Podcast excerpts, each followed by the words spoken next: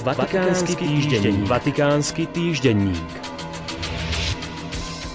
Uverejnenie vyhlásenia o význame požehnania z 18. decembra minulého roka okamžite vyvolalo rôzne reakcie jednotlivých biskupov i celých biskupských konferencií. O dva týždne neskôr sa prefekt a sekretár dikastéria pre náuku viery kardinál Viktor Manuel Fernández a monsignor Armando Mateo vrátili k tejto téme tlačovým vyhlásením. Sú pochopiteľné výroky niektorých biskupských konferencií, ktoré zdôrazňujú potrebu dlhšieho obdobia pastoračnej reflexie. To, čo tieto biskupské konferencie vyjadrili, nemožno interpretovať ako doktrinálny nesúhlas, pretože dokument je v otázke manželstva a sexuality jasný a stály. Vo vyhlásení je niekoľko silných vied, ktoré nenechávajú žiadne pochybnosti. V komunike sa potom uvádzajú všetky jednoznačné pasáže dokumentu, z ktorých jasne vyplýva, že náuka o manželstve sa nemení a pre katolícku církev sú dovolené len sexuálne vzťahy medzi mužom a ženou v manželstve. Je zrejme, že nie je priestor na to, aby sa od tohto vyhlásenia zaujal doktrinálny odstup alebo aby sa považovalo za heretické, odporujúce tradícii církvy alebo rúhavé. Text dokumentu otvára možnosť udeľovať krátke a jednoduché pastoračné požehnanie, nie však liturgické, ani sviatostné osobám, ktoré žijú v jednej domácnosti bez cirkevne platného manželstva nie však ich zväzku, pričom zdôrazňuje, že ide o požehnanie bez liturgickej formy, ktoré neschvaľuje ani neospravedlňuje situáciu, v ktorej sa títo ľudia nachádzajú.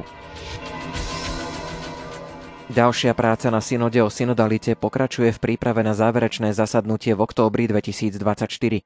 Miestne cirkvy sú teraz vyzvané, aby sa zamysleli nad súhrnnou správou z októbra 2023, podporili ďalšiu diskusiu a pripravili príspevky pre tohtoročné zhromaždenie.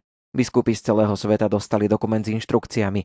Pokiaľ ide o konkrétne témy, v dokumente sa uvádza, že niektoré je potrebné zohľadniť na úrovni univerzálnej cirkvy a v spolupráci s vatikánskymi dikastériami. Medzi tieto otázky patrí napríklad predbežná štúdia s cieľom aktualizovať kódex kanonického práva pre latinský obrad a kódex kanonického práva pre východný obrad cirkvy alebo prehlbenie teologického a pastoračného skúmania diakonátu, konkrétne pokiaľ ide o príjmanie žien. Ako ovocie práce synodálneho zhromaždenia bude Svetému Otcovi predložený zoznam týchto tém. Na tie, ktoré uvedie, budú vyzvané skupiny expertov zo všetkých kontinentov, aby pracovali synodálnym spôsobom za účasti príslušných dikastérií rímskej kúrie v cirkevnom dynamizme koordinovanom generálnym sekretariátom synody. Správa o priebehu tejto práce bude predložená na zasadnutí v októbri tohto roka. Priatelia duchovní a bývalí spolupracovníci Benedikta XVI. sa v posledných decembrových dňoch zišli vo Vatikáne na dvojdňovej konferencii, aby sa pri príležitosti ročného výročia smrti nemeckého pápeža zamysleli nad jeho životom a bohatým teologickým odkazom. Účastníci sa dotkli širokého spektra tém, od ranného života Jozefa Ratzingera až po jeho rozsiahly teologický odkaz, v ktorom sa venoval čnostiam nádeje a lásky, liturgii a Kristovmu životu. Spoločnou niťou spájajúcou jeho dielo a život bol hlboký kristocentrizmus, ktorý sa zhmotňuje v Eucharistii. Vatikánsky týždenník. Vatikánsky týždenník.